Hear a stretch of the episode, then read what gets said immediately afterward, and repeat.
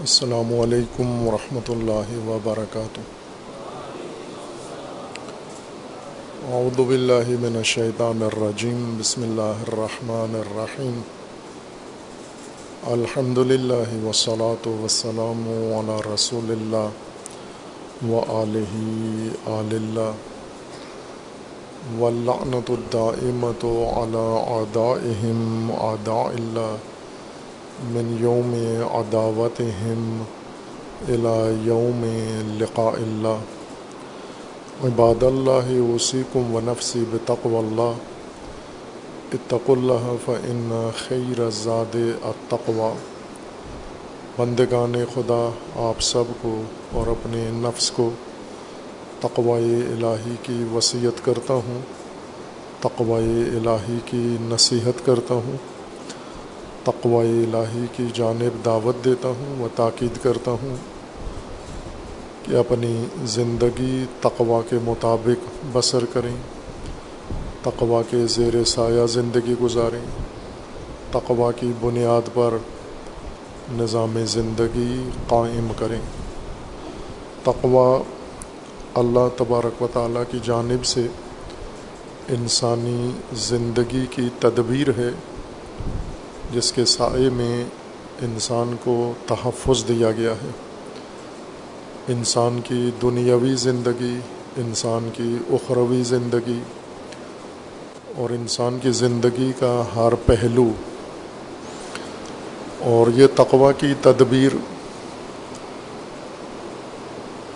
قائم کرنے کے لیے جو اللہ تبارک و تعالیٰ نے اہتمام فرمایا ہے اور اس کے لیے جو اسباب مقرر فرمائے ہیں، جن کے ذریعے سے تدبیر تقوی انسان کی زندگی میں لاگو ہوتی ہے، نافذ ہوتی ہے۔ اس میں سب سے اہم رکن عدل کو قرار دیا ہے۔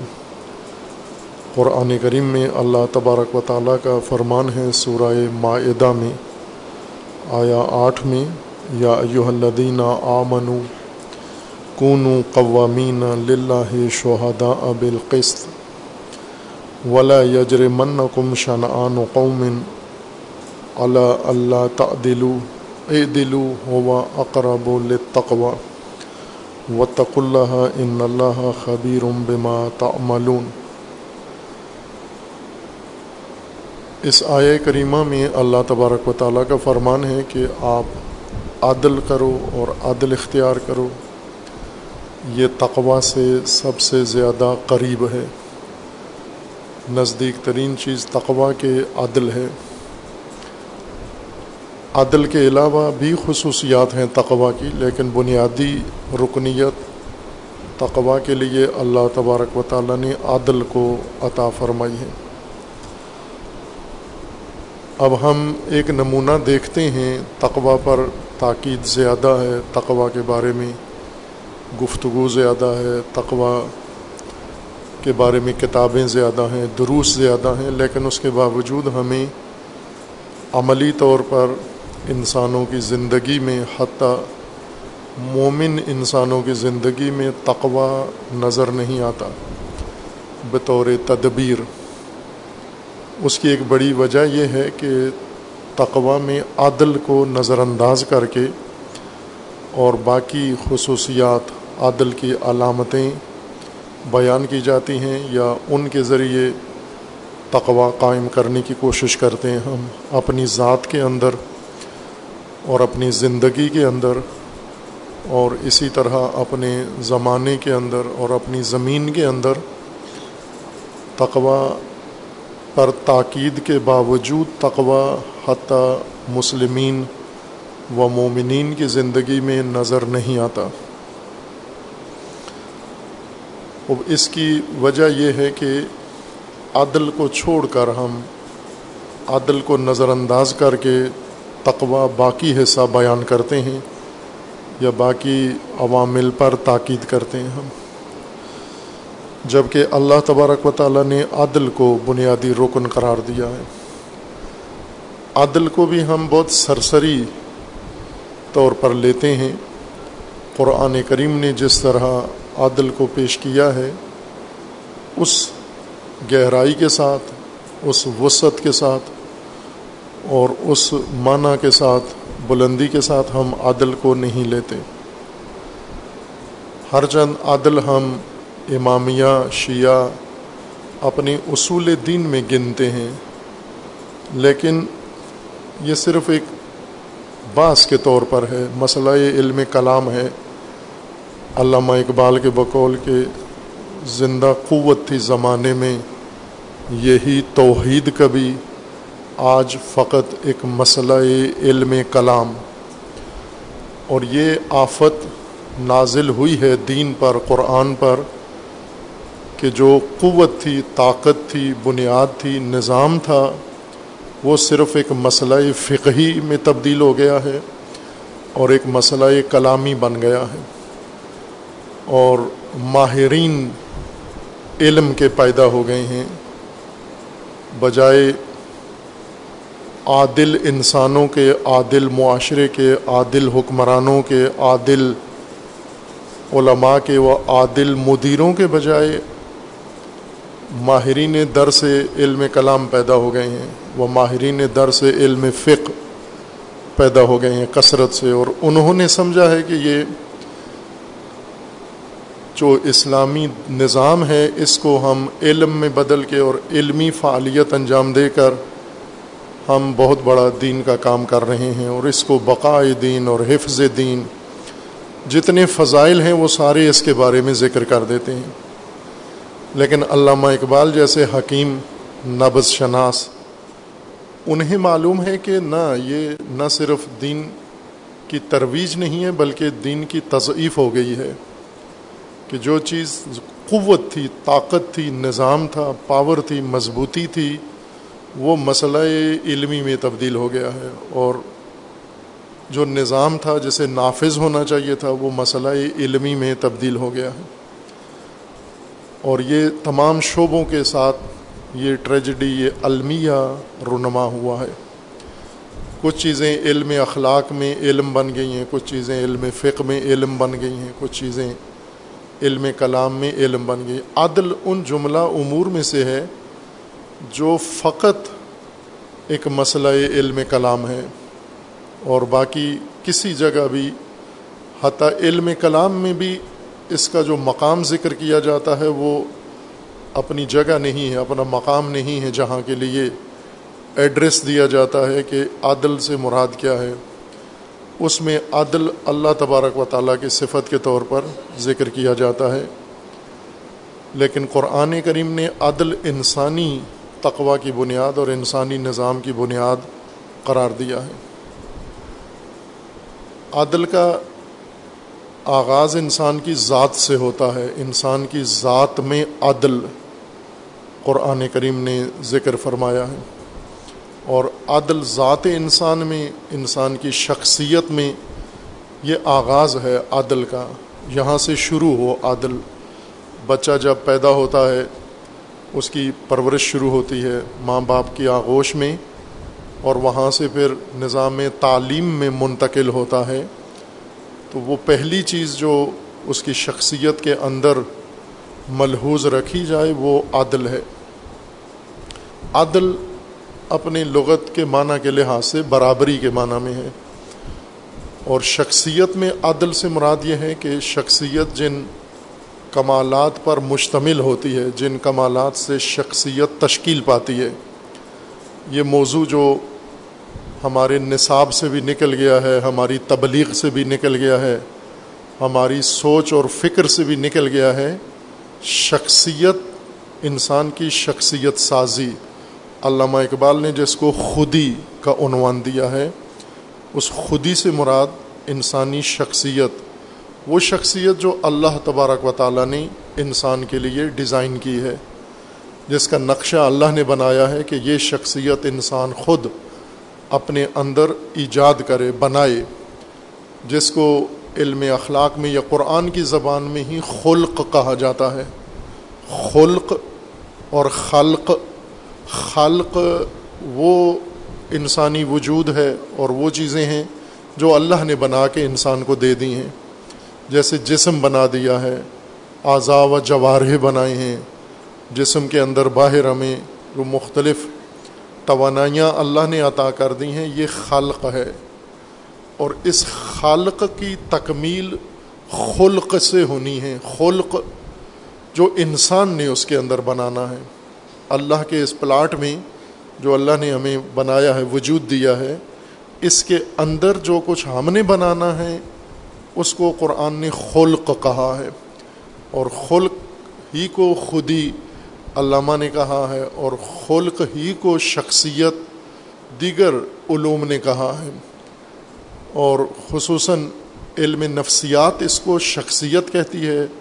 علامہ اقبال اپنے تفکر کے اندر اس کو خودی کہتے ہیں اور قرآن کریم میں اس کو خلق کہا گیا ہے۔ پہلا عدل اس کے اندر ایجاد ہونا ہے۔ شروع یہاں سے ہو عادل اور عدل سے مراد یہ ہے کہ انسان کی شخصیت کو جو عوامل تشکیل دیتے ہیں، شخصیت کے جو اجزاء ہیں، جیسے آپ بلڈنگ بناتے ہیں تو آپ کی بلڈنگ کو جو چیزیں بناتی ہیں، تشکیل دیتی ہیں، جن پر بلڈنگ مشتمل ہوتی ہے، ان چیزوں کی خصوصیت عیناً شخصیت کی طرح بھی ہے۔ شخصیت بھی آپ کی بت مختلف چیزوں سے مل کر بنتی ہے۔ اور وہ مختلف چیزیں ان میں جو ایک صفت ہم نے قائم کرنی ہے، ملحوظ رکھنی ہے اور اس کا خیال رکھنا ہے، وہ عادل ہے۔ عادل سے مراد یعنی تمام شخصیت، الہی شخصیت، مثبت شخصیت، قرآنی شخصیت اور انسانی شخصیت بنانے کے لیے جتنی بھی اللہ نے صلاحیتیں رکھی ہیں، یہ برابری کے ساتھ تکامل کریں۔ ان میں سے کچھ نظر انداز ہو جائیں، کچھ رشت کریں، کچھ کی رشت بہتر ہو، کچھ کی نہ ہو۔ یہ بے عدالتی ہے، یہ عدم توازن ہے اور یہ بگاڑ ہے۔ یہ شخصیت کے اندر خلل ہے۔ اس کو نفسیات کی زبان میں شخصیتی ناہنجاری کہتے ہیں۔ اس کو آپ کی زبان میں پرسنالٹی ڈس آڈر کہتے ہیں۔ یہ شخصیت نامتوازن ہو جائے۔ اگر شخصیت کے اندر اگر خلل آ جائے، ناہنجاری پیدا ہو جائے۔ اور اسی کو قرآن کی اصطلاح میں ظلم کہتے ہیں۔ یہ پرسنالٹی ڈس آڈر یہ ظلم ہے۔ یعنی برابر اور مساوی اور یکساں پرورش نہیں ہوئی۔ اس میں کچھ بنیادی چیزیں نظر انداز کر دی گئی ہیں۔ جیسا کہ ناقص تعلیمی نظام، ناقص تربیتی نظام یا ناقص غذائی نظام، ہم اگر جسمانی پرورش کو مثال کے طور پر لحاظ کریں، جن لوگوں کی غذا میں توازن نہیں ہے، عدل نہیں ہے، تعادل نہیں ہے عموماً ان کے جسم میں یہ خلل آ جاتے ہیں۔ آپ کے جسم کو جو توانائی چاہیے، اللہ تبارک و تعالیٰ نے وہ غذاؤں کے اندر، مختلف غذاؤں میں رکھ دیے ساری غذائیت گندم میں نہیں ہے اور ساری غذائیت آپ کے گوشت میں نہیں ہے ایک حصہ غذائیت کا گوشت میں رکھا ہے، ایک حصہ غذائیت کا گندم میں رکھا ہے، ایک حصہ غذائیت کا پانی میں، مشروبات میں، دودھ میں رکھا ہے، ایک حصہ غذائیت کا سبزیوں میں رکھا ہے، ایک حصہ غذائیت کا دالوں میں رکھا ہے، ایک حصہ غذائیت کا پھلوں میں رکھا ہے۔ تو اب آپ کو جو غذا تناول کرنی ہے تعادل کے ساتھ یہ ساری چیزیں آپ کی غذا میں شامل ہوں۔ ٹائم ٹیبل آپ خود بنا لیں کہ کب کیا ہو۔ لیکن کچھ لوگ ہیں صرف گوشت کھاتے ہیں۔ جیسے آج کل کے بچے ان کو زیادہ فاسٹ فوڈ پہ چڑھا دیا گیا ہے۔ یا کچھ ایسے ہیں جن کو یہ مشروبات، صنعتی مشروبات پہ چڑھا دیا گیا ہے۔ اور بنیادی خلل ان کے جسم میں، جسم، جسمانی پرورش میں پیدا ہو جاتا ہے۔ ساری جسمانی توانائیاں یکساں پرورش نہیں پاتی، ناقص ہو جاتا ہے انسان۔ یہ نقص پھر تدریجن جوں جوں عمر بڑھتی جاتی ہے، ظاہر ہونا شروع ہو جاتا ہے۔ لیکن اگر تعادل ہو، جیسے ہم پچھلے لوگوں کو دیکھیں جو زیادہ تعلیم یافتہ نہیں تھے، دیہاتوں میں زندگی گزارتے تھے، لیکن صحت مند ہوتے تھے۔ چونکہ طبی طور پر ان کی غذا میں یہ ساری چیزیں شامل تھیں۔ اللہ تبارک و تعالیٰ نے جو غذائیت جن چیزوں میں رکھی ہے، وہ ساری ان کے مینیو میں شامل تھیں بہت سادہ طریقے سے سبزیاں بھی کھاتے تھے، دالیں بھی کھاتے تھے، خود اگاتے تھے، پھل بھی خود اگاتے تھے، ساتھ کھاتے بھی تھے۔ اسی طرح گندم اور دیگر چیزیں، اور کبھی کبھی گوشت بھی کھاتے تھے وہ۔ اور اس وجہ سے صحت مند و توانا تھے۔ دودھ پیتے تھے، دودھ سے بنے ہوئے دیگر جو مصنوعات انہیں تناول کرتے تھے صحت مند تھے۔ لیکن ابھی بچہ اسپتال کے سہارے جی رہا ہوتا ہے۔ ہر ہفتے ٹیسٹ ہوتا ہے اس کا۔ ہر مہینے ڈرپیں لگتی ہیں اس کو۔ ہر مہینے اس کے اندر نئی نئی بیماریاں کشف ہوتی ہیں۔ اب یہ اسی وجہ سے ہے کہ وہ تعادل، عدل ختم ہو گیا ہے۔ جسم کی پرورش میں اور غذائیت میں عدل اٹھا دیا گیا ہے۔ اور باقی جو رہ گیا ہے وہ قرآن اس کو کہتے ہیں ظلم ہے یعنی ناقص چیز۔ اور ناقص چیز نقص پیدا کرتی ہے، ناقص چیز کامل پرورش نہیں کرتی۔ اسی طرح ہمارے جسم کے طرح روح ہے ہماری اور نفس ہے ہمارا، اس کی پرورش شخصیت اسی میں پیدا ہوتی ہے، روح میں پیدا ہوتی ہے اور نفس میں پیدا ہوتی ہے۔ اس کی بھی جسم کی طرح پرورش کی ضرورت ہے۔ اور اس کی پرورش یہ ہے کہ اس کے اندر اللہ نے جو قابلیتیں، صلاحیتیں رکھی ہیں ان کو ہم موزون طریقے سے، یکساں طریقے سے ان کی تکمیل کریں، ان کو پروان چڑھائیں۔ یہ غلط فہمی جو بعض لوگوں کو ہے کہ شخصیت میں تعادل کا مطلب یہ ہوتا ہے کہ اگر انسان کسی اچھائی میں ہے تو اتنی زیادہ نہ کرے، اس کو کنٹرول میں رکھے۔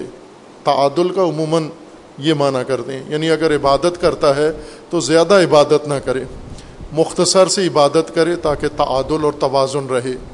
جو کسی اچھے کام میں بہت زیادہ مشغول ہو جاتے ہیں تو انہیں کہا جاتا ہے کہ یہ تعادل ان توازن سے نکل گئے ہیں۔ یہ اس سے نہیں کہتے بے عدالتی۔ بے عدالتی یہ ہے کہ ایک پہلو کی پرورش کر رہے ہیں، دوسرے کو فراموش کر دیا ہے۔ اور جو انسان کے وہ صلاحیتیں ہیں جنہیں ہم نے کمال تک پہنچانا ہے عادل یہ نہیں ہے کہ انہیں ایک درمیانی درجے تک کمال تک پہنچائیں، بہت زیادہ کمال تک نہ پہنچائیں۔ بہت زیادہ کمال تک پہنچایا تو افراد ہو جائے گا۔ یہ غلط تشریح غلط فہمی ہے یہ کہ اگر ہم اپنی قابلیتوں کو بہت اعلیٰ درجے تک پہنچا دیا تو یہ افراد کر دیا ہم نے اور افراد و تفریح ٹھیک نہیں ہے۔ نہ، آپ اپنی صلاحیتوں کو جتنا اعلیٰ درجے تک پہنچا سکتے ہیں پہنچائیں آپ، اس میں کوئی حد مقرر نہیں ہے کہ یہاں تک اپنی تعلیمی قابلیت یہاں تک پہنچائیں، اپنی مہارت یہاں تک پہنچائیں۔ جہاں تک آپ میں قابلیت ہے اور جہاں تک میدان اس کمال کا کھلا ہوا ہے، وہاں تک جائیں آپ۔ اس میں کوئی بے عدالتی یا اس میں افراد نہیں شمار ہوتا۔ تعادل شخصیت سے مراد یہ ہے کہ آپ اپنی شخصیت کے تمام پہلو جو شخصیت تشکیل دیتے ہیں، ان کو توازن کے ساتھ یعنی یکساں طور پر ان کو برابر رکھ کر ان کی تکمیل کریں۔ ایک پہلو بڑھا لیا، دوسرا نظر انداز کر دیا۔ جیسا کہ ہوتا ہے، کچھ لوگ میں علم آ جاتا ہے، مدیریت نہیں ہے۔ اچھے عالم ہیں، پڑھ لکھ کے کتابیں اچھی آتی ہیں، تدریس اچھی کر لیتے ہیں، مدیریت نہیں کر سکتے۔ اب اس کا مطلب ہے، عدل نہیں ہے، چونکہ مدیریت کی صلاحیت تو اللہ نے رکھی ہے آپ کے اندر۔ اس کو بھی آپ کو پروان چڑھانا چاہیے تھا۔ اور اگر مدیریت آپ کی اچھی ہے تو آپ کی علمی توانائی بھی زیادہ ہونی چاہیے تھی۔ اور اسی طرح ہم جو جو اپنے اندر تشخیص دیتے ہیں کہ یہ یہ کام میں کر سکتا ہوں، وہ سارے کام آپ کے اندر وہ کمال پیدا ہونے چاہیے۔ وہ سارے کمال یکساں طور پر پیدا کرنا یہ عدل ہے شخصیت کے اندر۔ اس کے بعد دوسرا جو میدان عدل کے لیے اللہ تبارک و تعالیٰ نے مقرر کیا ہے انسانی زندگی کے، شخصیت کے بعد یعنی خودی خودی کا مرحلہ طے کرنے کے بعد اب بے خودی شروع ہوتی ہے۔ علامہ کی اصطلاح کے مطابق رموز بے خودی یعنی خودی شخصیت بنا کر اب ان بنی ہوئی شخصیتوں سے عمارت بنانی ہے۔ جیسے اینٹیں بناتے ہیں اینٹیں بنانے کے بعد پھر ان اینٹوں سے عمارتیں بناتے ہیں۔ اینٹیں بنانا خودی ہے، اینٹوں کو ملا کے عمارت بنانا یہ بے خودی ہے۔ علامہ کی اصطلاح کے مطابق وہ سلسلہ جاری تھا، پربرکت سلسلہ تھا، تشریحات مصنوعی کا۔ اللہ توفیق دے، اس کو دوبارہ شروع کریں انشاءاللہ۔ رموز بے اسرار خود ہی مکمل ہو گئی ہے، چھپ بھی گئی ہے مشرب ناب میں۔ اور کتابی شکل میں اس کے آنے کے لیے منتظر ہیں۔ متاب کو اللہ روح ڈالے اس میں یہ مردہ زندہ ہو تو اس کو کتابی شکل میں بھی نشر کریں۔ رموز بے خودی وہ کچھ دروس ہوئے ہیں، پھر رک گیا یہ سلسلہ۔ امید ہے کہ انشاءاللہ شروع کریں گے اسے۔ اس کے اندر یہ ہے کہ اب ان شخصیتوں سے یہ جو خودی بنی ہیں قرآنی نظام کے مطابق، اللہ الہی نظام کے مطابق جو خودی وجود میں آ گئی ہے، اس سے اب عمارت بنانی ہے، امت بنانی ہے، معاشرہ بنانا ہے، سماج تشکیل دینا ہے۔ تو ظاہر ہے کہ جب اینٹیں آپ دیکھیں تو یکسانت بنی ہوتی ہیں، ایک جیسی بنی ہوتی ہیں۔ ان کے پیمائش ایک جیسی ہوتی ہے، ان کے ہر چیز ایک جیسی۔ دو اینٹیں، ان میں فرق نہیں ہوتا، مگر یہ کہ بٹھا والا اناڑی ہو خیانت کار ہو، چور ہو، کام چور ہو، اس کی ہر اینٹ الگ ہوتی ہے شکل کی، لیکن صحیح اگر کاریگر ہو تو اس کی اینٹیں ساری برابر ایک جیسی ہوتی ہیں۔ ان اینٹوں سے برابر ایک جیسی اینٹوں سے عمارت بنانا بہت آسان ہے۔ آپ خود بھی بنا سکتے ہیں، مستری نہ بھی ہو تو آپ بھی، چونکہ اینٹیں موزون ہیں، یکساں ہیں، اچھی بنی ہوئی ہیں۔ اسی طرح اگر انسانی خودی درست ہو جائے، جو والدین اور معلمین کا کام ہے خودی کی تربیت، خودی کی تشکیل، یہ معلمین کا زیادہ کام ہے اور والدین کا۔ اگر یہ دونوں واقع بٹھے والے کاریگر کی طرح کاریگر ہوں خود ہی بنا سکتے ہوں، یہ امت کی جو اینٹیں ہیں، بلاک اچھے بنانے کا ان کو ہو تجربہ۔ بٹھوں والے کاریگر، مالک ممکن ہے پڑھا لکھا ہو، عموماً کم پڑھے لکھے ہوتے ہیں سرمایہ دار۔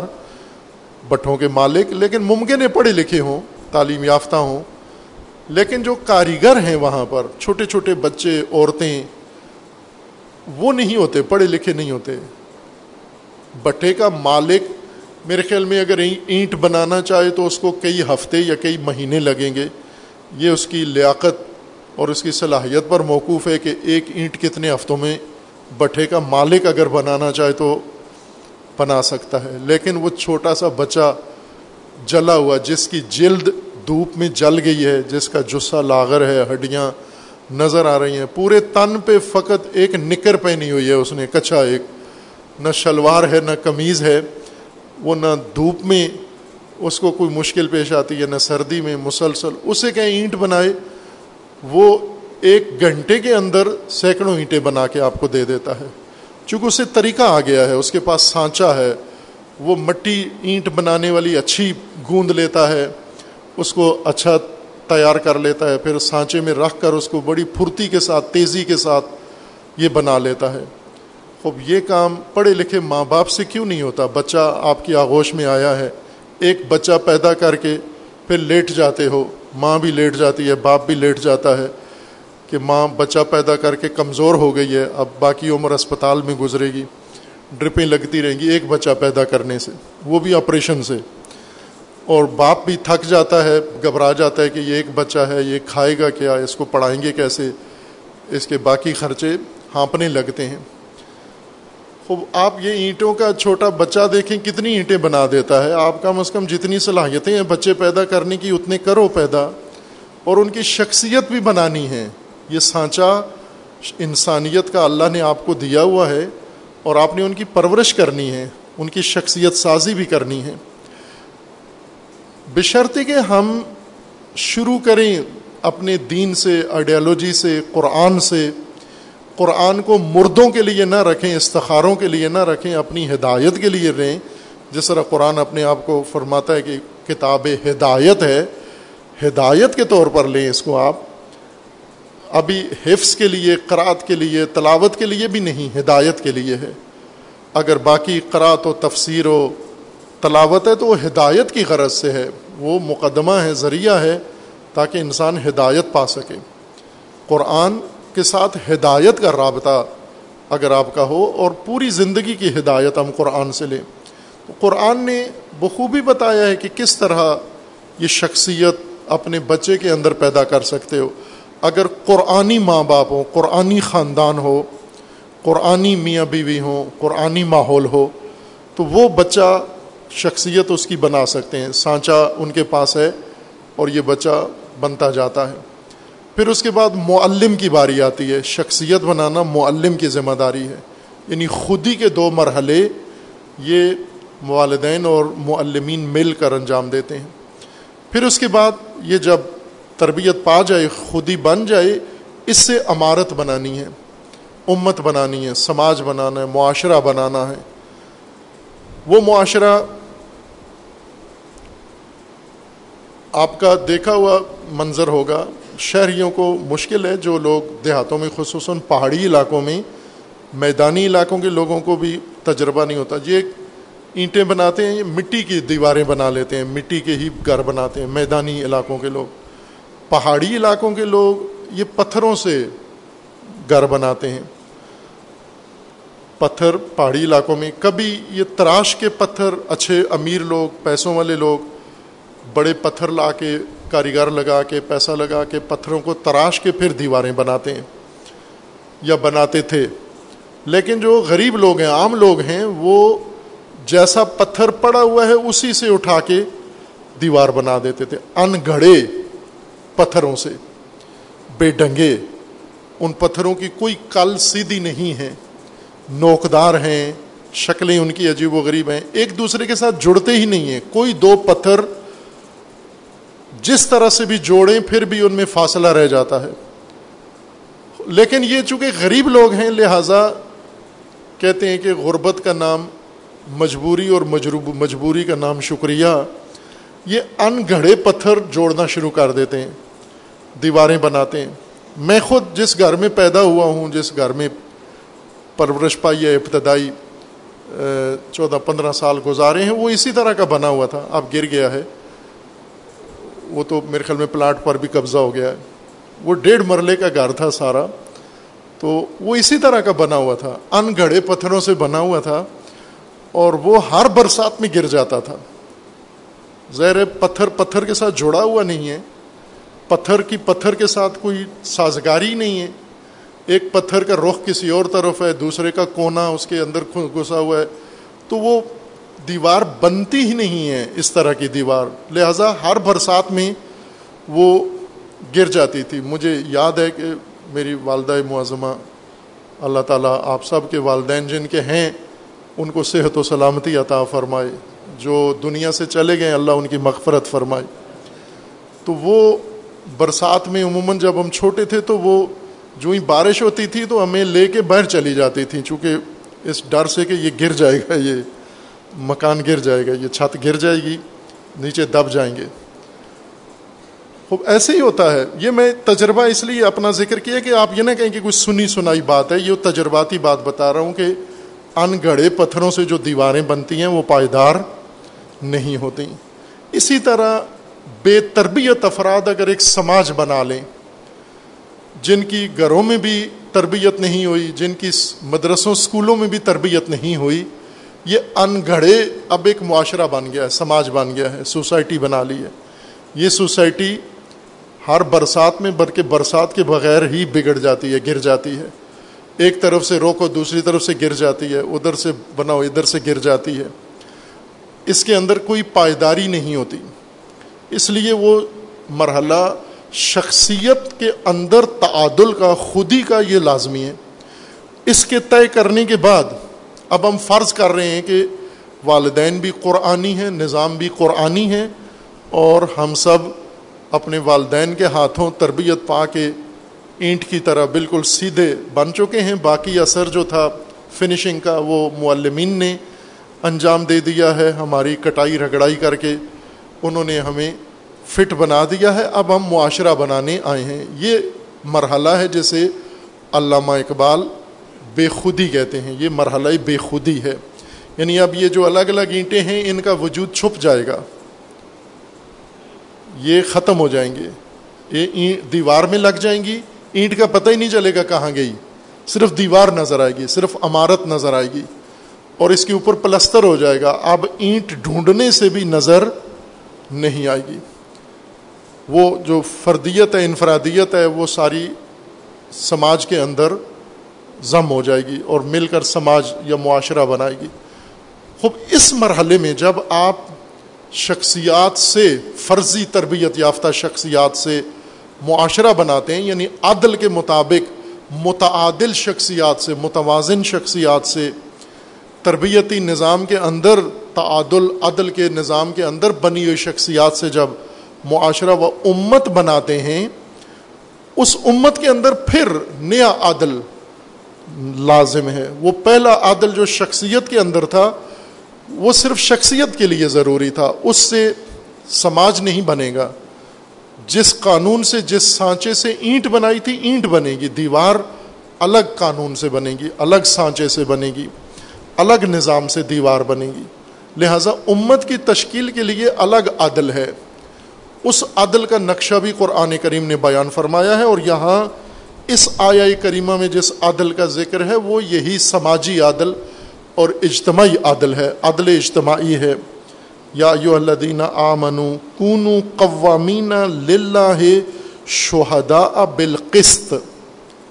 آپ قیام کرنے والے بنو اور قائم بالقسط بنو، عدل قائم کرنے والے بنو، اپنے معاشرے کے اندر، اپنی سماج کے اندر ولا یجرمن کم شن آن قوم اللہ اللہ تعدل اے دلو ہو و اقرب تقوا عدل کرو، عدل اختیار کرو، عدل قائم کرو اور یہ تقوا کے قریب ہے۔ تقوا کے نزدیک سب سے زیادہ قریب ترین چیز یہ عدل ہے۔ خوب، یہاں سے موضوع جو شروع ہوتا ہے وہ عدل اجتماعی ہے۔ ہماری بات ان خطبات میں تقوا کے بارے میں ہے۔ اور تقوا کا قرآن نے رکن عدل ذکر کیا ہے، تو تقوا کی باس کے ضمن میں ہم عدل کے باب میں بات کر رہے ہیں، اشارے کر رہے ہیں یعنی دوسرے لفظوں میں۔ لیکن جیسے لازم ہے عدل تقوا کی باس، قرآنی تقوا کا نقشہ پورا مکمل ہمیں معلوم ہو، فرد فرد کو، ہر مومن مسلمان کو، عورت مرد کو پتہ ہو۔ اسی طرح عدل ایک نظام ہے، اللہ تبارک و تعالیٰ نے مقرر فرمایا ہے، جس کے تحت یہ نظام، معاشرتی نظام، معاشی نظام، سیاسی نظام، اجتماعی نظام، سارا عدل کے ذریعے سے قائم ہونا ہے۔ عدل ایک فرما سانچہ بن جاتا ہے اور اس کے اندر یہ سوسائٹی وجود میں آنی ہے۔ اور بہت اہم باس عدل اجتماعی ہے کہ اشارہ کیا تھا کہ حکومت اسلامی کا یہ تصور نہیں ہے جو ہمارے ذہنوں میں ہے کہ اگر آپ کسی مولانا کو انتخاب کر لیں تو حکومت اسلامی ہو جاتی ہے، اگر آپ کسی ٹائی والے کو انتخاب کر لیں تو حکومت سیکولر ہو جاتی ہے۔ حکومت الہی یعنی جس میں نظام عادل مد نظر ہے، جس کا امام عادل ہے، جس کا حکمران عادل ہے، جس کے عوام عادل ہیں، جس کے ارکان عادل ہیں، جس نے معاشرے میں عادل قائم کرنا ہے۔ اور عدل سے مراد یہاں پر بھی یوں نہیں ہے کہ برابری کی سطح پر ہر چیز برابر لوگوں کو ایک جیسا کر دیا جائے۔ جیسے پاکستان میں ہے کہ عدل قائم کرنے کا مطلب کیا ہے کہ جو امیروں سے امیروں کو بھی غریب کر دو آپ۔ یہ عدل ہو جائے، ایک جیسے ہو جائیں گے سارے۔ چونکہ ابھی فرق ہے، ابھی کچھ امیر ہیں، کچھ غریب ہیں۔ تو غریبوں کو تو امیر کرنے کا نہیں ہے نسخہ ہمارے پاس۔ کہ یہ غریب سارے امیر ہو جائیں۔ لیکن امیروں کو غریب کرنے کا ہماری حکومت کے پاس باقاعدہ پلان موجود ہے۔ اسحاق ڈار اس کے مجتہد ہیں، اعظم ہیں۔ آیت اللہ العظمہ ہے یہ کہ امیروں کو کیسے اس نے غریب کرنا ہے، گدائی پہ مجبور کرنا ہے۔ یہ نظام یہاں موجود ہے۔ یہ نہیں ہے عادل عادل اجتماعی عادل سماجی، جو اصل میدان عادل ہے۔ وہ جو انفرادی عادل ہے وہ بھی اسی کے لیے درکار ہے اور باقی جو نظام کے اندر عادل ہے وہ اسی کے لیے درکار ہے اس اجتماعی عادل کے لیے یہ بہت اہم باب ہے ہم اس خطبے کی حد تک اشارہ ہی کر سکیں گے عدل اجتماعی کے چند عناوین کی طرف یا فصول کی طرف اور پھر اللہ تبارک و تعالیٰ سے طلب توفیق کرتے ہیں کہ کہیں یہ توفیق ملے تاکہ یہ باس عدل مکمل طور پر اجتماعی عدل کی باس یہ قرآن کریم سے بیان ہو اور پھر ہم موازنہ کریں حکومت الہی کا یا نظام الہی کا دیگر نظاموں کے ساتھ کہ ان میں آپس میں فرق کیا بن جاتا ہے۔ اللہ تبارک و تعالی ہم سب کو توفیق تقوا عنایت فرمائے پروردگار اور ہم سب کو پروردگار عدل الہی، عدل قرآنی، عدل انسانی سے اپنے آپ کو متصف کرنے کی توفیق عطا فرمائے۔ اپنی تربیت، تعلیم و پرورش اللہ تبارک و تعالی عدل کی بنیاد پر ہمیں انجام دینے کی توفیق عنایت فرمائے۔ ان شاء اللہ اعوذ باللہ من الشیطان الرجیم۔ بسم اللہ الرحمن الرحیم۔ انا اوطینہ کل کوثر فصل کا ونحر ان شانیہ کا ہوں ابتر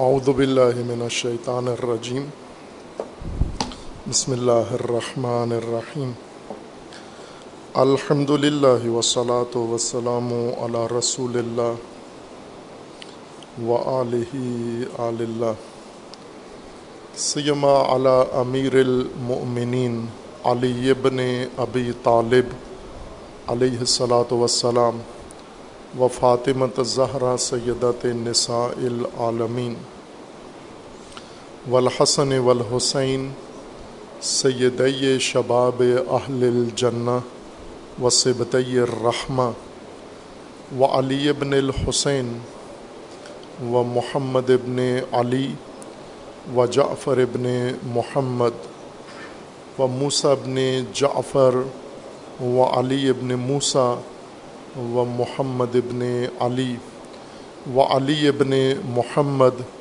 والحسن ابن علی والحجت ابن الحسن القائم المنتظر المہدی حجج اللہ علی عباد و امناء فی بلاد واللعن علی اعدائهم اجمعین من الان الى قیام یوم الدین عباد اللہ وسیکم و نفسی بتقو اللہ اتق اللہ فن خیر زاد التقوی۔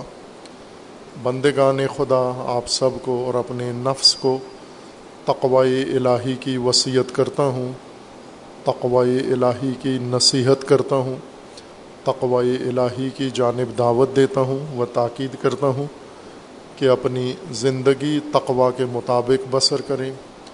تقوا کے زیر سایہ زندگی بسر کریں تقوا کی بنیاد پر نظام زندگی قائم کریں۔ تقوا اللہ تبارک و تعالیٰ کی طرف سے انسانی زندگی کے تحفظ کے لیے تدبیر ہے اور اس تدبیر کے لیے اللہ تبارک و تعالیٰ نے ایسے اسوات مقرر فرمائے ہیں منصوب فرمائے ہیں۔ انبیاء کرام علیہم السلام کی صورت میں آئمہ اطہار علیہم السلام کی شکل میں منصوب فرمائے ہیں۔ اوسیاء و علماء کہ جن کو تقوا کے تدبیر کے قیام کے لیے معمور فرمایا ہے۔ اور وہ ہستی جنہوں نے نظام تقوا کے لیے سب سے زیادہ کوشش کی ہے اور جن کی سراپا زندگی، مکمل زندگی تقوا پر مشتمل ہے اور تقوا کا ایک درس ہے و نصاب ہے۔ امیر المؤمنین علیہ السلاۃ وسلام ہیں۔ امیر المومنین حکمت ایک سو تیرہ میں فرماتے ہیں، لا مالا اعود من العقل ولا وحدت اوحش و من العجب ولا قرینہ کا حسن الخلق ولا میراث کل ادب ولا قاعد کا توفیق ولا تجارت کل عمل صالح ولا ربح کا ثواب ولا ورا کل وقوف ان شبہ ولا زہدہ کا زہد فی الحرام، ولا علم کا تفکر ولا عبادت کا ادا الفرائد ولا ایمان کا الحیاء و صبر ولا حسب کا توازو ولا شرف کل علم ولا عز کل حلم ولا مظاہرت اوسق من المشاورہ اس حکمت ایک سو تیرہ جو بہت ہی ناب پاکیزہ خالص جواہر پر مشتمل ہے، انسانی زندگی کے بنیادی اصول و آداب ہیں انسانی شخصیت بنانے کے لیے اور انسانی معاشرت تشکیل دینے کے لیے۔ ان میں آخری حکمت و رہنمائی و ہدایت کا گوہر یہ ہے کہ مشاورت سے بڑھ کر قابل اعتماد کوئی پشتی بانی اور کوئی تعاون نہیں ہے۔ اگر کسی کی مدد کرنا چاہتے ہیں تو سب سے بڑا تعاون اس کے ساتھ مشاورت ہے۔ یا انسان اگر کسی سے تعاون لینا چاہتا ہے تو مشاورت سے بڑا تعاون اور نہیں ہے کوئی۔ خوب، یہ بات عموماً ہم عملی اپنے ذہنوں میں ہم سمجھتے ہیں کہ سب سے بڑی مدد پیسہ ہے۔ اگر کوئی پیسہ دے دے تو اس نے بڑا تعاون کیا ہے ہمارے ساتھ۔ باقی اگر کوئی ہمیں رہنمائی کر دے، کوئی اصول بتائے، طریقہ بتائے، قاعدہ بتائے، تو یہ کوئی تعاون نہیں کیا، ایسے ٹرخا دیا اس نے ہمیں، یا پنجابی کے بقول ٹرکا دیا اس نے ہمیں، بہانہ کر دیا ہمیں۔ یہ خود ہمارا تجربہ بھی ہے اور ہم چاہتے بھی ہیں یہ یہ مشاورت ہو انجام پائے کہ عموماً جیسے الحمد للہ اللہ تبارک و تعالیٰ کی تدبیر سے یہ جامعہ اور اس سے ملحقہ نظام بہت کم ترین مدت میں جس حاجم کے ساتھ وجود میں آیا ہے ہو یہ متاثر کن ہے اور اس کے بارے میں لوگوں کا اپنا تجزیہ یہ ہے کہ یہ سب پیسے سے یہ کام ہوا ہے۔ پیسے کی بہت ریل پیل ہے نالیوں میں پیسہ بہتا ہے، ٹرک بھرے ہوئے پیسے کے آتے ہیں اور پیسے کے علاوہ کوئی اور چیز اس میں شامل نہیں۔ بلکہ بعض دیگر مدارس اور علماء وہ عموماً آتے ہیں، رجوع کرتے ہیں پیسوں کے لیے کہ ہمارا بھی پروجیکٹ ہے۔ وہ سمجھتے ہیں کہ ان کے پاس اتنا زیادہ پیسہ ہے کہ اتنا خرچ کر کے پھر بھی ان کو سمجھ نہیں آ رہی کہ باقی پیسہ کدھر لے کے جائیں ہم۔ تو اس لیے وہ ہمارے اس مشکل کو، بوجھ کو حل کرنے کے لیے یہ جو زیادہ پیسے والا بوجھ ہے، ان کے نزدیک یہ بوجھ ان کا ہلکا کریں تو وہ رجوع کرتے ہیں کہ ہمارا بھی پروجیکٹ ہے، ہمارا بھی پلاٹ ہے، تو آپ اتنا پیسہ ہمیں دے دیں۔ اور وہ جو تقاضا بھی کرتے ہیں تو یوں نہیں کہ تھوڑا سا پیسہ، وہ بڑے اماؤنٹ کا تقاضا کرتے ہیں۔ وہ کہتے ہیں کہ آپ کی شان کے مطابق ہم آپ سے تقاضا کرتے ہیں۔ چھوٹا موٹا چندہ تو ہم دوسروں سے لے لیتے ہیں۔ تو میں انہیں یہ گفتگو میں یہ کہتا ہوں کہ ہم جو آپ کا مالی تعاون ہے یہ ہم نہیں کر سکیں گے آپ کا، چونکہ اس بارے میں ہم خود کافی کمزور ضعیف ہیں مالی طور پر۔ آپ کو نہیں لگتا، لیکن ایک چیز جو اللہ نے ہمیں دی ہے، وہ ہم آپ کو بتا سکتے ہیں کہ اگر آپ بھی ان اصولوں پر دقت کریں، دھیان کریں تو آپ بھی کر سکتے ہیں اور مجھے یقین ہے کر سکتے ہیں آپ، چونکہ یہ جامعہ صرف کسی بیرونی مدد سے تو نہیں ہوا، مومنین کی ہمت ہے جو اللہ تبارک و تعالیٰ نے، اور وہ بھی نہ سب کی، چند مومنین کی ہمت ہے۔ تو یہ چند مومنین کی ہمت باقی قوم میں بھی آ سکتی ہے، افراد میں آ سکتی ہے۔ اگر وہ بھی یہ طریقہ سیکھ لیں اور ان اصولوں کو اپنا لیں، تو ہماری یہ کوشش ہوتی ہے کہ یہ چیزیں بتائیں انہیں، لیکن وہ اس طرف دھیان نہیں کرتے، بلکہ شاید برا مان جاتے ہیں کہ ہم پیسے دینے سے بچنے کے لیے انہیں باتوں میں لگا کے نصیحتیں شروع کر دی ہیں۔ لیکن یہ ایک حقیقت ہے کہ اگر ایک کامیاب کام کہیں بھی ہوا ہوا ہے، تو بہترین چیز مشورہ ہے۔ آپ اس سے مشورہ لیں جا کر، اس بندے سے یا اس تن ٹیم سے یا اس ان لوگوں سے جن کا یہ کامیاب تجربہ ہے۔ ان کے پاس سب سے بڑا سرمایہ اس وقت یہ تجربہ ہے ان کا۔ اور یہ تجربہ آپ کو اگر دے دیں تو آپ کو اگر برفرضیں کروڑوں روپیہ دے کوئی بندہ اور ایک کامیاب تجربہ بتائے تو میرے، میرا مشورہ یہ ہوگا کہ آپ کامیاب تجربہ ترجیح پہ لے لیں۔ کروڑوں روپیہ انہیں کہیں رہنے دیں، وہ بینک سے لے لیں گے ہم، کسی اور سے لے لیں گے۔ لیکن تجربہ بینکوں کے پاس نہیں ہوتا، تجربہ آسانی سے ملتا بھی نہیں ہے، کوئی دیتا بھی نہیں ہے۔ اور یہی مشورہ کا مطلب ایک تو وہ بدفہمی ہے جس کا پچھلے خطبہ میں اشارہ کیا تھا کہ شورا و مشاور سے انہوں نے جمہوریت نکال لی۔ وہ نہ، جمہوریت نہیں ہے اس کا معنی۔ یعنی مشورہ کا مطلب رائے دینا اور فیصلہ کرنا۔ اکثریتی رائے سے یہ مشورہ کا دور دور تک بھی معنی نہیں ہے، دور کا بھی معنی نہیں ہے، مجازی معنی بھی نہیں ہے۔ یہ غلط معنی ہے اس کا اور فاسد معنی ہے۔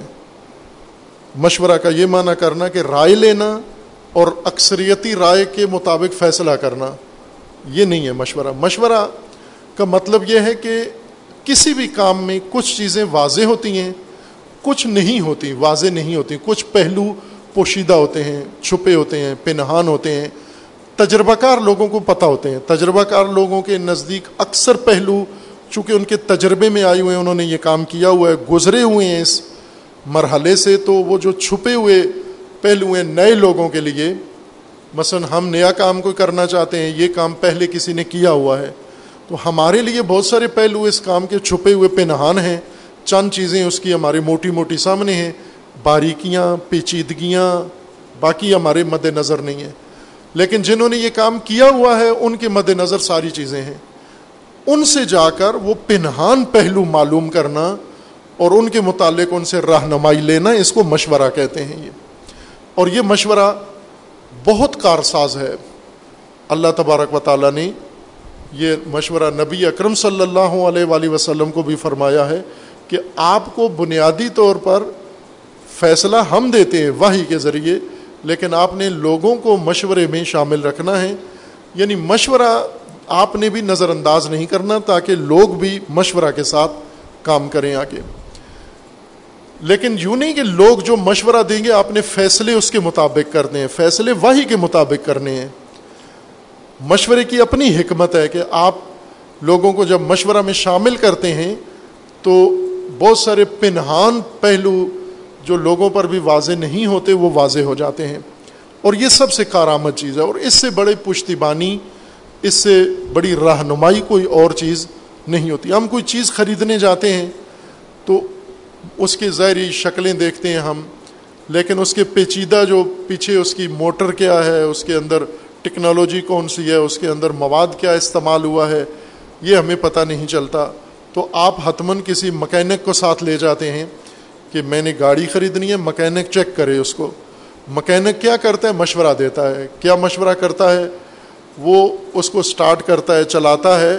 یعنی پنہان چیزیں جو آپ کو صرف گاڑی کا ماڈل نظر آ رہا ہے، رنگ نظر آ رہا ہے کروفار اور سیٹیں نظر آ رہی ہیں، اس کو اس کا انجن بھی نظر آ رہا ہے، اس کے اندر موجود باقی چیزیں بھی نظر آ رہی ہیں، وہ آپ کو وہ چھپی ہوئی چیزیں تجربے کے ذریعے آزما کے بتا دیتا ہے۔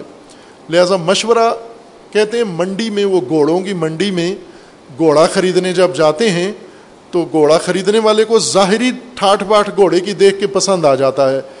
وہیں پر ایسے لوگ موجود ہوتے ہیں جو گھوڑا دوڑا کے دکھاتے ہیں۔ چابک سوار ہوتے ہیں، شاہ سوار وہ گھوڑوں پر بیٹھتے ہیں، گھوڑے کو ایک راؤنڈ لگاتے ہیں سب کے سامنے، باقی سارے دیکھتے ہیں، گھوڑے کی دوڑ اس سے اندازہ لگا لیتے ہیں کہ یہ گھوڑا اصلی ہے، نسلی ہے یا نقلی ہے۔ وہ گھوڑے کو تشخیص دینا، اس کی صلاحیتیں، قابلیتیں، یہ مشورہ ہے۔ خوب، اس بارے میں امیر المومنین علیہ السلام نے ایک تو اس حکمت ایک سو تیرہ میں فرمایا ہے، حکمت نمبر چون میں بھی امیر المومنین علیہ السلام نے یہ رہنمائی فرمائی ہے، جو پہلے گزر چکی ہے اس کی تفسیر۔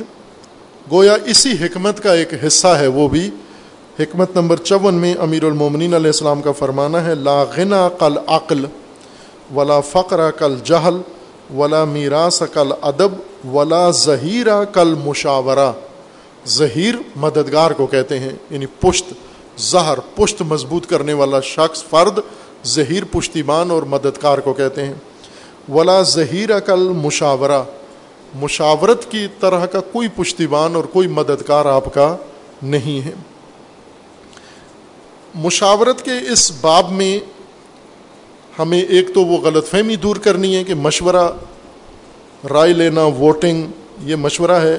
ایک تو یہ ذہن صحیح کرنا ہے اپنا۔ دوسرا، ہم مشاورت کو، رہنمائی جو اہل البیت علیہ السلام نے فرمائی ہے، اسے بھی ہم مد نظر رکھیں۔ روایات میں فراوان روایات ہیں مشورہ کے بارے میں۔ میں ان میں سے ایک روایت جو نسبتاً جامع ہے۔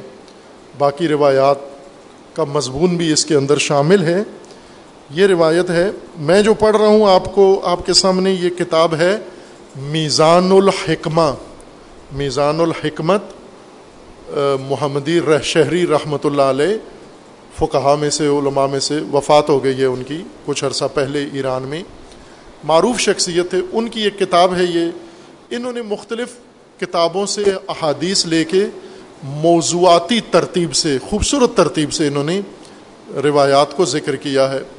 اور اردو میں ترجمہ ہے اس کا، میزان الحکمہ کا ترجمہ اردو میں ہو چکا ہے۔ اور یہ پی ڈی ایف نیٹ پر بھی مل جاتی ہے۔ اگر خریدنا دشوار ہے یا الرجی ہے آپ کو ویسے گھر میں کتاب رکھنے سے، تو آپ پی ڈی ایف لے لیں اور اس میں تھوڑا سیکھ بھی لیں کہ اس کو ڈھونڈا کیسے جاتا ہے اور آسان ہے ڈھونڈنا چونکہ اس کے عنوان لکھے ہوئے ہیں، سرخیاں اوپر لگی ہوئی ہیں کہ کس عنوان کی حدیث ہے۔ تو اس کا جو عنوان ہے، وہ شورا ہے اس باب کا اور دو سو اکاسی نمبر باب ہے اس کا۔ اس کتاب کا شین، حرف شین میں جائیں گے۔ شین سے شروع ہونے والے الفاظ میں سے ایک شورا ہے۔ اور شورا کے نیچے پھر یہ ساری احادیث لکھی ہوئی ہیں، ان کو آپ ضرور مشاہدہ کریے۔ اس میں باب دو ہزار ایک سو بتیس ہے اور حدیث اس کے اندر ہے نو ہزار آٹھ سو اڑسٹھ۔ اس کتاب کی ترتیب کے مطابق حضرت امام جعفر صادق علیہ السلاۃ وسلام سے یہ حدیث مروی ہے۔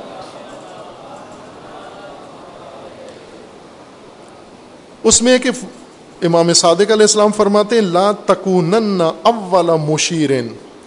مشورہ دینے اور لینے کے لیے آداب بتا رہے ہیں۔ مشورے کے لیے پارلیمان نہیں چاہیے۔ ایک فرد سے مشورہ بھی ہو سکتا ہے، بلکہ زیادہ بہتر ہوتا ہے۔ آپ زیادہ لوگوں سے مشورہ کریں گے تو کنفیوز کر دیں گے آپ کو۔ اگر ایک دانا تجربہ کار سے مشورہ کریں گے تو وہ زیادہ بہتر ہوگا۔ لیکن پہلے پتہ ہو کہ کس سے مشورہ کرنا ہے اور کس کو مشورہ دینا ہے۔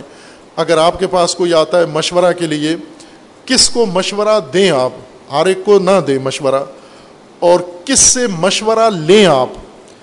یہ رسول اللہ صلی اللہ علیہ وآلہ وسلم کا بھی فرمانا ہے کہ آپ بے وقوفوں سے مشورہ مت لو، عورتوں سے بھی مشورہ مت لو۔ یہ تاکید ہے رسول اللہ صلی اللہ علیہ وآلہ وسلم کی اور آئمہ اطہار اہل البیت علیہ السلام کی۔ اور یہ آپ کے مزاج کے خلاف ہے، چونکہ عورتیں تو مشورہ سے آگے جا چکی ہیں، وہ تو باقاعدہ حکومت کرتی ہیں اور سارا نظام ان کے ہاتھوں میں ہوتا ہے۔ یہ تو اس زمانے میں بات ہو رہی تھی جب زمام امر مردوں کے ہاتھ میں تھی، عورتیں مشورہ دیتی تھیں۔ لیکن آج تو زمام امر عورتوں کے ہاتھ میں ہے اور مرد مشورہ بھی دینے کی ہمت نہیں رکھتے بلکہ صرف اطاعت کرتے ہیں اور آمنا و صدق نہ کہتے ہیں۔ تو یہ روایات ہیں کہ مثلا یہ روایت ہے کہ ایا کا وہ مشاورت نسا عورتوں سے مشورہ مت لو۔ مشورہ کا مطلب کیا ہوتا ہے؟ رائے نہیں ہوتا۔ پنہان، مختلف معاملات کے پنہان امور۔ خوبصور عورتیں اتنی دقیق، گہری ان کی نئی نظر ہوتی کہ ان کو دقیق امور، مشاورات ان سے لیں۔ علامن جربت بے کمال عقل۔ اگر عورت سے مشورہ کرنا ہی ہے، تو بہت ہی تجربہ کار عورت ہو، جس کی عقل کا امتحان لیا جا چکا ہو۔ اگر اس طرح کی خاتون ہیں، تو اس سے مشورہ کریں۔ فن را یا ہن یا جرو چونکہ اگر ہر عورت سے مشورہ کرو گے، خواہ وہ والدہ ہو، وہ بیوی ہو، وہ ساس ہو، وہ آپ کی بہنیں ہوں، آپ کی بیٹیاں ہوں، مشورہ اگر خواتین سے ہو گیا تو وہ عموماً آپ کو افن مشورہ دیں گی افن یعنی کمزور۔ چونکہ بہت سارے پہلو ان کی نظروں میں نظر انداز ہوتے ہیں، احساساتی ہوتی ہیں اور جذباتی ہوتی ہیں۔ اس وجہ سے احساساتی آدمی عقل عقل جو زیادہ استعمال کرتا ہے، وہ ہر طرف دھیان رکھتا ہے۔ جذباتی آدمی، احساساتی آدمی ہر پہلو نہیں نظر میں رکھتا۔ اس کو چند پہلو نظر میں ہوتے ہیں، باقیوں کو نظر انداز کرتا ہے وہ۔ وہ عزم ہن الوہن بخیل کے ساتھ مشورہ نہ کریں۔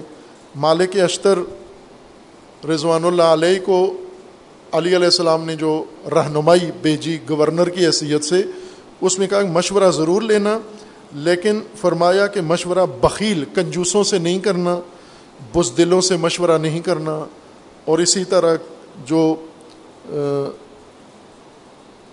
حریث لالچیوں سے مشورہ نہیں کرنا، احمق سے مشورہ نہیں کرنا، جھوٹوں سے مشورہ نہیں کرنا، اور اس طرح جو تھکے ہوئے ہوتے ہیں، خستہ، ان سے مشورہ نہیں کرنا۔ بعض لوگ کہتے ہیں تھکے ہوئے، رہنے دو، جانے دو، کر کے دیکھ لیا نہیں ہوتا۔ اب ان سے مشورہ نہیں کرو۔ یہ اہل البیت علیہ السلام نے مشورہ کے بارے میں مکمل خوبصورت رہنمائی فرمائی ہے۔ اس رہنمائی کے ہوتے ہوئے انہوں نے مشورہ سے جمہوریت نکال لی ہے۔ یہ واقع یہ طاقت ہے ان علماء کی جنہوں نے شورا سے جمہوریت نکال لی ہے۔ یہ ان دوسروں سے بڑی طاقت ہے جو قرآن سے ایسی اوٹ پٹانگ چیزیں نکالتے ہیں۔ حضرت امام جعفر صادق علیہ السلام فرماتے ہیں کہ اگر مشورہ دینا ہو کس کو دو مشورہ؟ اور مشورے کا جب وقت آئے تو کس ترتیب سے مشورہ دو؟ لا تکونن اول مشیرن، پہلا فرد مت بنو۔ ہماری کوشش ہوتی ہے نا کہ پہلا بندہ میں ہوں، مجھ سے شروع کرو۔ امام صادق علیہ السلام فرماتے ہیں، نا، یہ خطا ہے۔ جب مشاورت میں بات چلتی ہے آگے، تو پہلے اسپیکر نہ بنو۔ یہ نہ کہو جی پہلے مجھے بولنے دیں، میں شروع کرتا ہوں۔ نہ کرو، یہ بات نہ کرو آپ۔ اول مشیر نہ بنو آپ، اول کسی اور کو بولنے دو۔ آپ ٹھہر کے، سوچ کے، سمجھ کے جائزہ لے کے پھر بولنا شروع کرو آپ۔ پہلے اگر آپ کو بھاری آتی ہے جی آپ کچھ فرمائیے تو آپ کہیں جی پہلے ان سے یہ بڑے ہیں، بزرگ ہیں، زیادہ تجربہ کار ہیں۔ اور واقع پہلے اس کو موقع دو جو زیادہ تجربہ کار ہے پہل پہل کرنے کی کوشش مت کرو مشورہ میں۔ دوم و ایا کا و الفطیر توئے کے ساتھ فطیر فے توئے یہ رے فطیر اور فطیر رائے مت دو فطیر فطیر عربی لفظ ہے، فارسی میں بھی استعمال ہوتا ہے، کتابی اردو میں بھی استعمال ہوتا ہے، اور پنجابی میں بھی استعمال ہوتا ہے۔ لیکن پنجابی میں فے کی جگہ، جیسے ہمارے پشتو اسپیکر جو لوگ ہیں، پشتو اسپیکنگ یہ، یا گلگت بلتستان والے بھی ہیں، یہ فے کو گلگت والے پھے پڑھتے ہیں، فے کو پھے۔ مثلا پھر اس کو پھر کہتے ہیں، پھر کو پھر کہتے ہیں۔ اور پشتون اگر فے پڑھیں تو پے پڑھتے ہیں اس کو، کہ پے کے ساتھ۔ یہ غالباً پہلے پنجابی پشتون سارے ایک ہی ہوتے تھے۔ فے کو انہوں نے پے پے سے بدل دیا، پتیر۔ اور کہتے کس کو ہیں؟ فطیر فطیر اس آٹے کو کہتے ہیں یا اس روٹی کو کہتے ہیں جو تازہ گوندے ہوئے آٹے سے بنائی جائے، جس کو پتیری روٹی کہتے ہیں آپ یہ پتیر یعنی تازہ، ابھی آٹا گوندا ہے، ابھی پکا دیا۔ اور ایک ہوتی ہے خمیر خمیر اور پتیر۔ خمیر جو پہلے آٹا گوند کے رکھیں، اس کو جاگ لگا دیں اور وہ آٹا دہی کی طرح اس کے اندر ایک کیمیکل پروسیس ہو چکا ہو، تھوڑا سا پھول گیا ہو، نرم ہو گیا ہو، وہ آٹا گوندا ہوا۔ اس سے روٹی پکائیں، وہ روٹی الگ طرح سے بنتی ہے۔ اور بالکل تازہ گوندا ہوا آٹا بنائیں تو وہ پاپڑ بن جاتا ہے، سوکھی ہوتی ہے۔ بچے تو پسند کرتے ہیں، لیکن بڑوں سے نہیں کھائی جاتی وہ۔ یہ پسند کرتے ہیں خمیری روٹی ہو۔ یعنی آٹا تھوڑی دیر گوند کے رکھیں، اور یہ درست کام یہی ہے۔ آٹا اگر آپ نے پکانا ہے بارہ بجے، تو آپ گیارہ بجے یا دس بجے آٹا گوند کے رکھ دیں، فریج میں نہ رکھیں، فریج میں پتیر ہی رہتا ہے وہ۔ اس کو فریج سے باہر رکھیں تاکہ جو ورزیدگی آٹے میں آنی چاہیے، وہ آ جائے اس میں، تاکہ جب روٹی پکتی بھی اچھی ہے اور کھانے میں بھی اچھی ہوتی ہے۔ لیکن بعض لوگ فوراً آٹا گوندا، فوراً پکایا، اس کو کہتے ہیں پتیر، پتیری روٹی۔ یہ اصل میں لفظ فطیر تھا۔ یعنی تازہ، فریش مشورے میں رائے فطیر بھی مشورے کے طور پر مت دو۔ یعنی وہ رائے جو خمیر نہیں بنی یعنی پختہ نہیں ہوئی، ورزیدگی نہیں آئی۔ یعنی وہ رائے جو آپ نے نظریہ بنایا یا کوئی چیز آپ کے علم میں آئی ہے، لیکن دم پہ نہیں لگی۔ ٹائم نہیں دیا آپ نے اس کو۔ جو بات انسان کے ذہن میں آتی ہے، اس کو انسان تھوڑی دیر دم پہ لگاتا ہے۔ جیسے چاول پکاتے ہیں آپ، تو ابال کے آگے نہیں رکھ دیتے، پانی خوش کر کے، بلکہ اس کو پانی خوش کر کے پھر دم پہ لگا دیتے ہیں۔ دھیمی آنچ پہ باپ کے اندر پکے، چاول کا اندر کا جو حصہ ہے وہ بھی پک جائے۔ اسی طرح کہتے ہیں کہ رائے کو بھی دم پہ لگانا چاہیے، باتوں کو، حکمت کو۔ فوراً نہ پتیری بنا کے پتیری روٹی کی طرح فوراً گوندا، فوراً پکایا، فوراً کھایا تو آخر میں تکلیف ساری پیٹ کو ہوتی ہے۔ پھر یہ آپ نے تو جلدی جلدی میں کر لیا۔ اسی طرح پتیری رائے نہ دیں، مشورے پتیرے مشورے نہ دیں۔ پنجابی تلفظ کے مطابق آپ کسی سے مشورہ لینے جاتے ہیں تو وہ فوراً ہی اسی وقت ایک رائے بنا کر فوراً آپ کو تازہ دم، فریش رائے دے دیتا ہے کہ یہ ابھی ابھی میرے ذہن میں یہ بات آئی ہے۔ ابھی ابھی جو بات آئی ہے وہ مشورے کے قابل نہیں ہے۔ وہ بات ہے جو پختہ ہو چکی ہے آپ کے ذہن میں۔ یا تجربوں میں تجربے سے گزری ہوئی رائے ہے یا دیگر کوئی اور اس کے اندر اس طرح کی خصوصیت پختگی آ گئی ہے اگر۔ پس آپ جب رائے دیتے ہیں تو پہلے مشیر نہ بنے، آپ سے بات چیت شروع نہ ہو۔ دوم یہ کہ فطیر تازہ چیز مشورے کے طور پر نہ ہو۔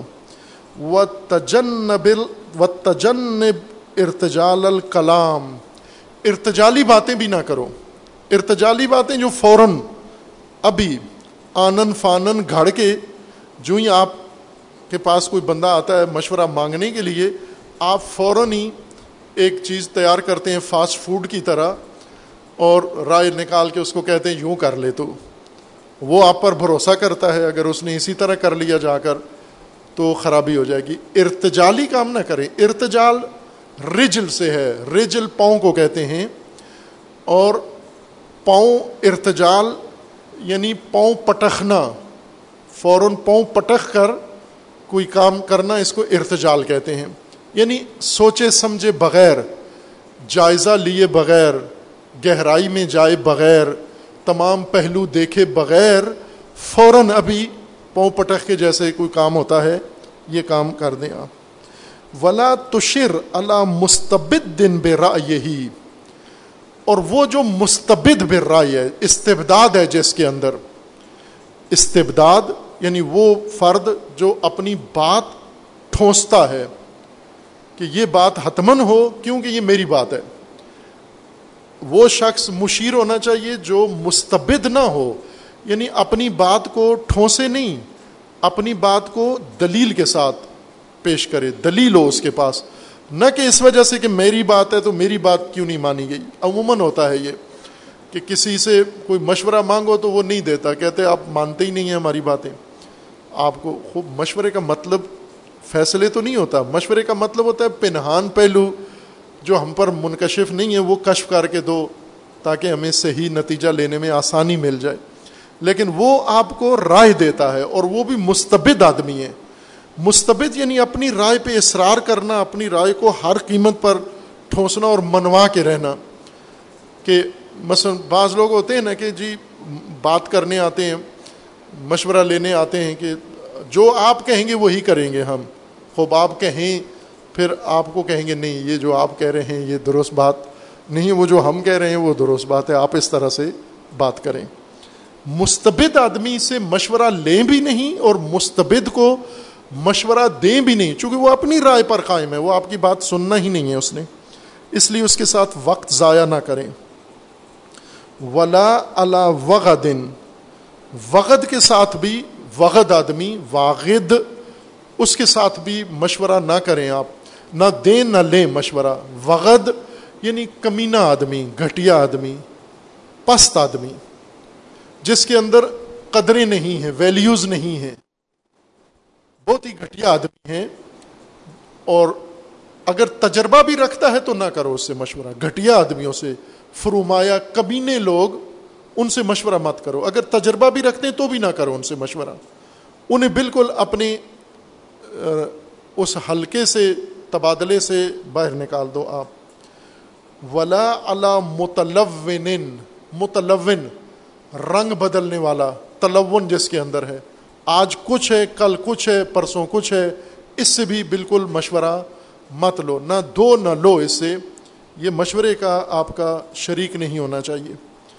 ولا اللہ لجوجن لجوج لجوج ہٹ درم لج ہٹ ہٹ درم آدمی ضدی ضدی آدمی کو بھی مشورہ نہ دو فائدہ نہیں ہے آپ ضدی آدمی کو مشورہ دیں یا ضدی سے مشورہ لیں۔ اس کے اندر صرف ضد ہے، مشورہ نہیں ہے۔ تجربہ نہیں ہے اور وہ نہ سنے گا آپ کی نہ مانے گا آپ کی۔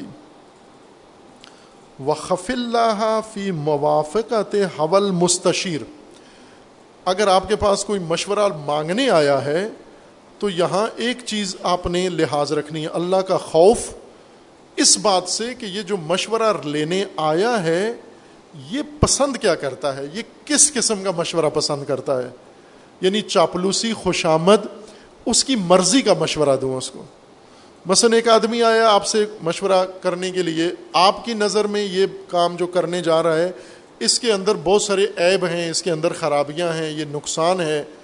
لیکن وہ چاہتا ہے یہ کام کرے۔ وہ دانستہ طور پر ہم اسے اس کی رائے کے مطابق ہیں بہت اچھا فیصلہ کیا آپ نے۔ بہترین کام ہے آپ اور یہ آپ جیسی ہی شخصیت کے ذہن میں یہ بات آتی ہے جبکہ ہمیں پتہ ہے کہ احمقانہ سوچ ہے، غلط فیصلے کی طرف جا رہا ہے، غلط کرنے جا رہا ہے۔ تو یہ اگر مشورہ کوئی لینے آیا ہے، اس کی خواہش کے مطابق مشورہ دینا یہ بھی پسندیدہ نہیں ہے۔ ایسا کام مت کرو۔ فن التماس موافقت ہی لعومن مشورے جو لوگ مانگنے آتے ہیں، ان کو راضی رکھنا حقیقت نہ بتانا، ان کو عیب نہ بتانا یا وہ کمزوریاں نہ بتانا یا خوبیاں نہ بتانا، صرف یہ دیکھنا کہ ان کی رائے کیا ہے۔ عموماً مثلاً فرض کر لیں کہ شادی کے لیے لوگ مشورہ کرتے ہیں آپ سے جی فلاں خاندان میں، گھر میں شادی کرنی ہے۔ اور آپ کو پتہ ہے کہ یہ کرنا چاہتا ہے یہاں پر۔ اس کی رائے ہے کہ کروں۔ اگر میں نے اسے بتا دیا کہ یہ ٹھیک نہیں ہے، آپ کے لیے موضوع نہیں ہے، تو یہ برا مانے گا۔ لہٰذا آپ اس کو کہتے ہیں، بہترین فیصلہ ہے، بہت اچھا ہے۔ اور اس کو کریں، وہ کر لیا، اس نے وہی خرابی ہو گئی۔ درست بات کریں، اس مشورہ لینے والے کی خواہش کا احترام کرنا یہ گھٹیا پن ہے، گھٹیا لوگوں کا کی علامت ہے یہ۔ آپ، وہ مشورہ لینے آیا ہے، آپ ان کی خواہش کو نہیں، آپ اس حقیقت کو دیکھیں، اس کام کو۔ اگر تو جانتے ہیں آپ، نہیں جانتے تو آپ کہہ دیں مجھے نہیں علم۔ یعنی پہلی بات یہ ہے کہ اگر آپ سے مشورہ کوئی لے رہا ہے اور ہمیں نہیں پتا تو لا آدری کہہ دیں، نہیں معلوم، اس بارے میں میں کچھ بھی نہیں جانتا۔ اناڑی ہوں اس بارے میں۔ آج آپ نے پوچھا ہے تو اب میں کچھ معلومات اکٹھی کروں گا یا سوچوں گا، لیکن ابھی تک یہ پیش نہیں آیا، میں اس بارے میں کچھ بھی نہیں جانتا۔ اپنا ذمہ بری کر لیں۔ وسو الاسما امن ہوں خیانتن سو الاسما یعنی یہ بندہ جو مشورہ لینے آیا ہے، اس کو آپ ایسی باتیں سنائیں جن کے اندر حسن نہیں ہے حسنا نہیں ہے، ٹھیک نہیں ہے، غلط باتیں ہیں، لیکن اس کو پسند ہے اس کی پسند کی غلط باتیں کرنا، مثلاً ایک آدمی ہے، وہ کوئی قدم اٹھانا چاہ رہا ہے اور اس کے اندر آپ کو نقصان نظر آ رہا ہے اس کا۔ آپ اسے روکیں، یہ نہیں ہے کہ میں نے اسے کہا نقصان ہے تو یہ ناراض ہو جائے گا۔ آئندہ نہیں آئے گا یا میری کبھی مدد نہیں کرے گا، تعلقات ختم کر دے گا، یا ممکن ہے میرے بارے میں کوئی ذہنیت بنا لے، نہ۔ آپ درست اس کو کہیں گے، یہ جو سوچ رہے ہو درست نہیں ہے۔ مرضی آپ کی ہے، فیصلہ آپ نے کرنا ہے۔ مشورہ فیصلے کو نہیں کہتے۔ مشورہ پنہان پہلوؤں کو روشن کرنا اور وہ امور جو نہیں ہیں انسان کے مد نظر، ان کو مد نظر قرار دینا، سامنے قرار دینا، یہ مشورہ ہے۔ یہ کام آپ کریں۔ اور یہ بہترین تعاون ہے، یہ بہترین مدد ہے۔ اور جو لوگ مشاورت سے کام کرتے ہیں، زیادہ کامیاب ہوتے ہیں۔ لیکن مشاورت کی شرائط ہیں۔ عورتوں سے مشورہ بے وقوفوں سے مشورہ، لالچیوں سے مشورہ، بخیلوں سے۔ اہل البیت نے روکا ہے جن سے کہ ان سے مش... ان کو فریق مشاورت کا نہ بناؤ۔ بلکہ ایک روایت ہے، میں اس کو بھی آپ کے سامنے بیان کر دوں۔ اس میں یہ ہے کہ اگر دشمن آپ کا ہو اور اس کے پاس ٹھیک رائے ہو، تو اس سے کر لو مشورہ۔ دشمن سے کر لو مشورہ۔ احمق سے نہیں کرنا مشورہ۔ کذاب سے، جھوٹے سے نہیں کرنا، بخیل سے نہیں کرنا، کنجوس سے مشورہ نہ کرو۔ لیکن دشمن ہے اگر، وہ بس اوقات ہوتا ہے، دشمن ہے، دشمنی اپنی جگہ ہے، لیکن بات ٹھیک کرتا ہے وہ۔ وہ اس کے پاس جو رائے ہے، عموماً بسا اوقات دیکھتے بھی ہیں ہم، ایسے ہوتا ہے کہ دو شخص ہیں آپس میں، ان کی قدورت ہے، دشمنی ہے، لیکن یہ دشمن اس کا یہ کہتا ہے کہ یہ کام جو یہ کرنے جا رہا ہے، یہ ٹھیک نہیں ہے، اس میں نقصان ہوگا اس کو، اور ہو جاتا ہے نقصان، چونکہ وہ دشمن زیادہ تجربہ کار ہے۔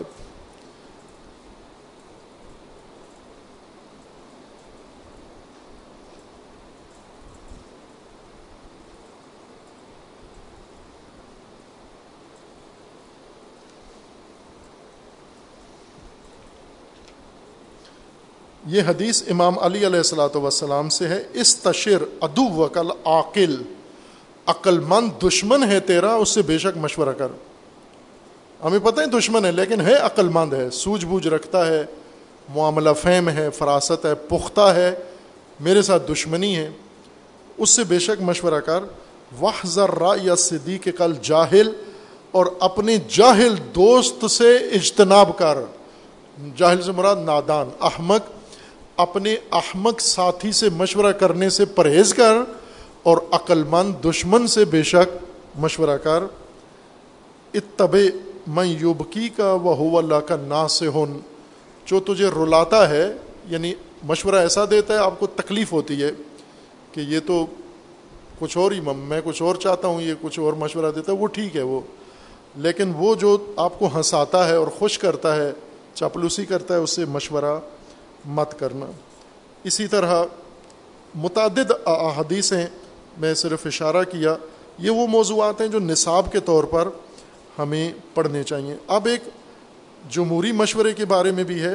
امیر المومنین علیہ السلام سے یہ روایت ہے کہ فیا اللہ ول شورا مت ریب و فیا ما الاول منہم حتی سرت اقرن و الحاظ نظائر خلیفہ دوم نے تیسرے خلیفہ کے چناؤ کے لیے شورا بنائی تھی، مجلس شورا کے مشورے سے بنائی۔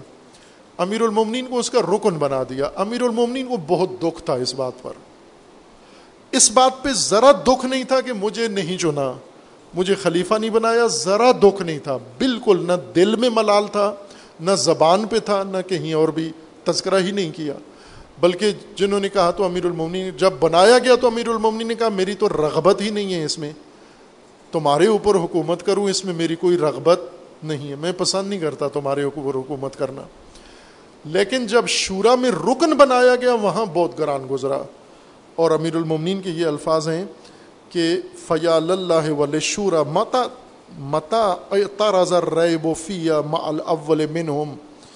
حتیٰ سرت اقرن و الحاد نظائر ان لوگوں کے ساتھ مجھے بٹھانا، یہ میرے لیے بہت دشوار ہے، بہت سخت ہے، بہت تلخ ہے۔ مجھے ان کے ساتھ بٹھا کے یہ کہنا کہ آپ بھی بیٹھ کے مشورے میں شامل ہو کے کسی کو چنیں۔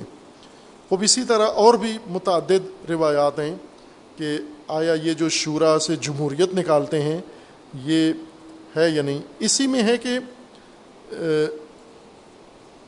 امیر المومنین علیہ السلام سے نہج البلاغہ میں بھی ہے، یہ خطبہ نہج البلاغہ ہے۔ اسی کا ایک حصہ ہے۔ خطبہ دو سو پانچ میں ہے یہ مطلب۔ طلحہ و زبیر بیعت ہی بالخلافہ۔ یہ دو بڑے صحابی، معتبر جید صحابی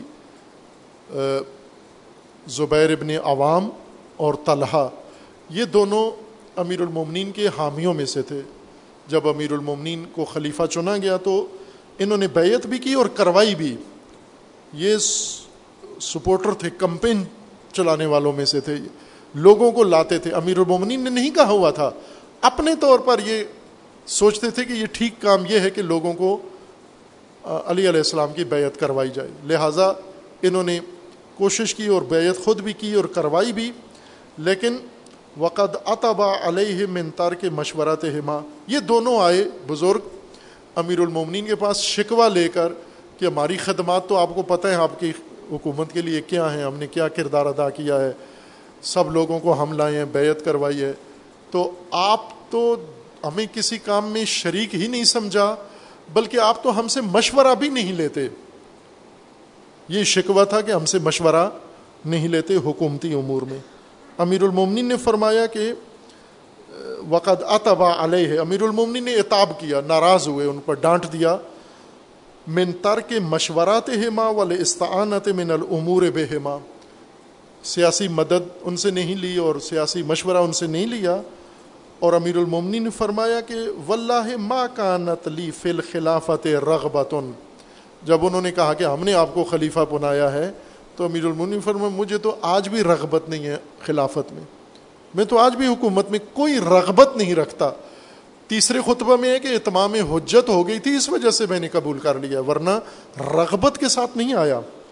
فلم افدت الیہ نظر تو الا کتاب اللہ و ما وضع النا و امرنا بالحکم فطب فطب فطب و مستن نبی و فعقتد تو امیر المومنین فرماتے ہیں کہ میں مجھے جب ذمہ داری دے دی گئی، میں نے لے لی، تو میں نے پہلا رجوع قرآن کی طرف کیا۔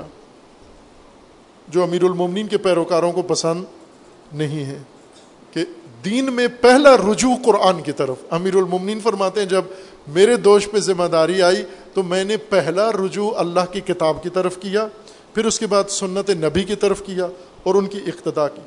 فلم احتج فی ذالک الا رأیکما ولا رأی غیرکما نہ آپ کے رائے کی مجھے ضرورت ہے اور نہ آپ کے علاوہ کسی اور کی رائے کی ضرورت ہے۔ مجھے مملکت چلانا آتی ہے، میں جانتا ہوں۔ اگر بر فرض ولا وقع حکم ہوں جاہل تو ہوں حکومت کا کوئی ایسا کام بھی نہیں ہے جو مجھے پتا نہ ہو، جس سے جاہل ہوں میں۔ فستشیر کما و اخوانی من المسلمین اور اگر تاکہ میں آپ اور دیگر مسلمان بھائیوں سے مشورہ کروں، مجھے اس کی ضرورت نہیں ہے ولا کا لم ارغب ان کما ولا ان غیر کما اگر ضرورت پڑ بھی گئی تو نہ آپ دونوں سے مشورہ کروں گا، نہ آپ کے باقی دوستوں سے مشورہ کروں گا۔ مشورہ کے لیے مجھے پتہ ہے کس سے مشورہ کرنا ہے۔ آپ لوگوں سے پھر بھی مشورہ نہیں کروں گا۔ اب ظاہر اب ایسی کھری کھری باتیں جس کو سنائیں اور وہ پھر بھی آپ کے ساتھ رہے۔ ایسی دو ٹوک سیاسی زبان تو نہیں ہے، ڈپلومیسی تو نہیں ہے۔ ڈپلومیسی یہ ہے کہ آپ بہت اچھے ہیں، آپ کی بڑی خدمات ہیں اور آئندہ بھی ہوں گی اور آپ ہمارے ساتھ ہیں۔ ہم اپنا معاون آپ کو رکھتے ہیں ان قریب آپ کو عہدے دیں گے۔ آپ بیت المال سے پہلے یہ حصہ لیں، فلاں لیں۔ دونوں بزرگ سیدھے گئے مکہ جا کر وہاں سے۔ اب ایسی کھری باتیں سن کر، خصوصاً جناب زبیر، یہ امیر المومنین کے، جو نہیں تھا کہ نفرت کرتے تھے یا دوری کرتے تھے، بنو ہاشم میں سے تھے اور رشتہ دار تھے اور وفادار تھے اور آخر تک وفادار رہے۔ پھر کہاں سے زبیر کیسے دور ہوئے علی علیہ السلام سے؟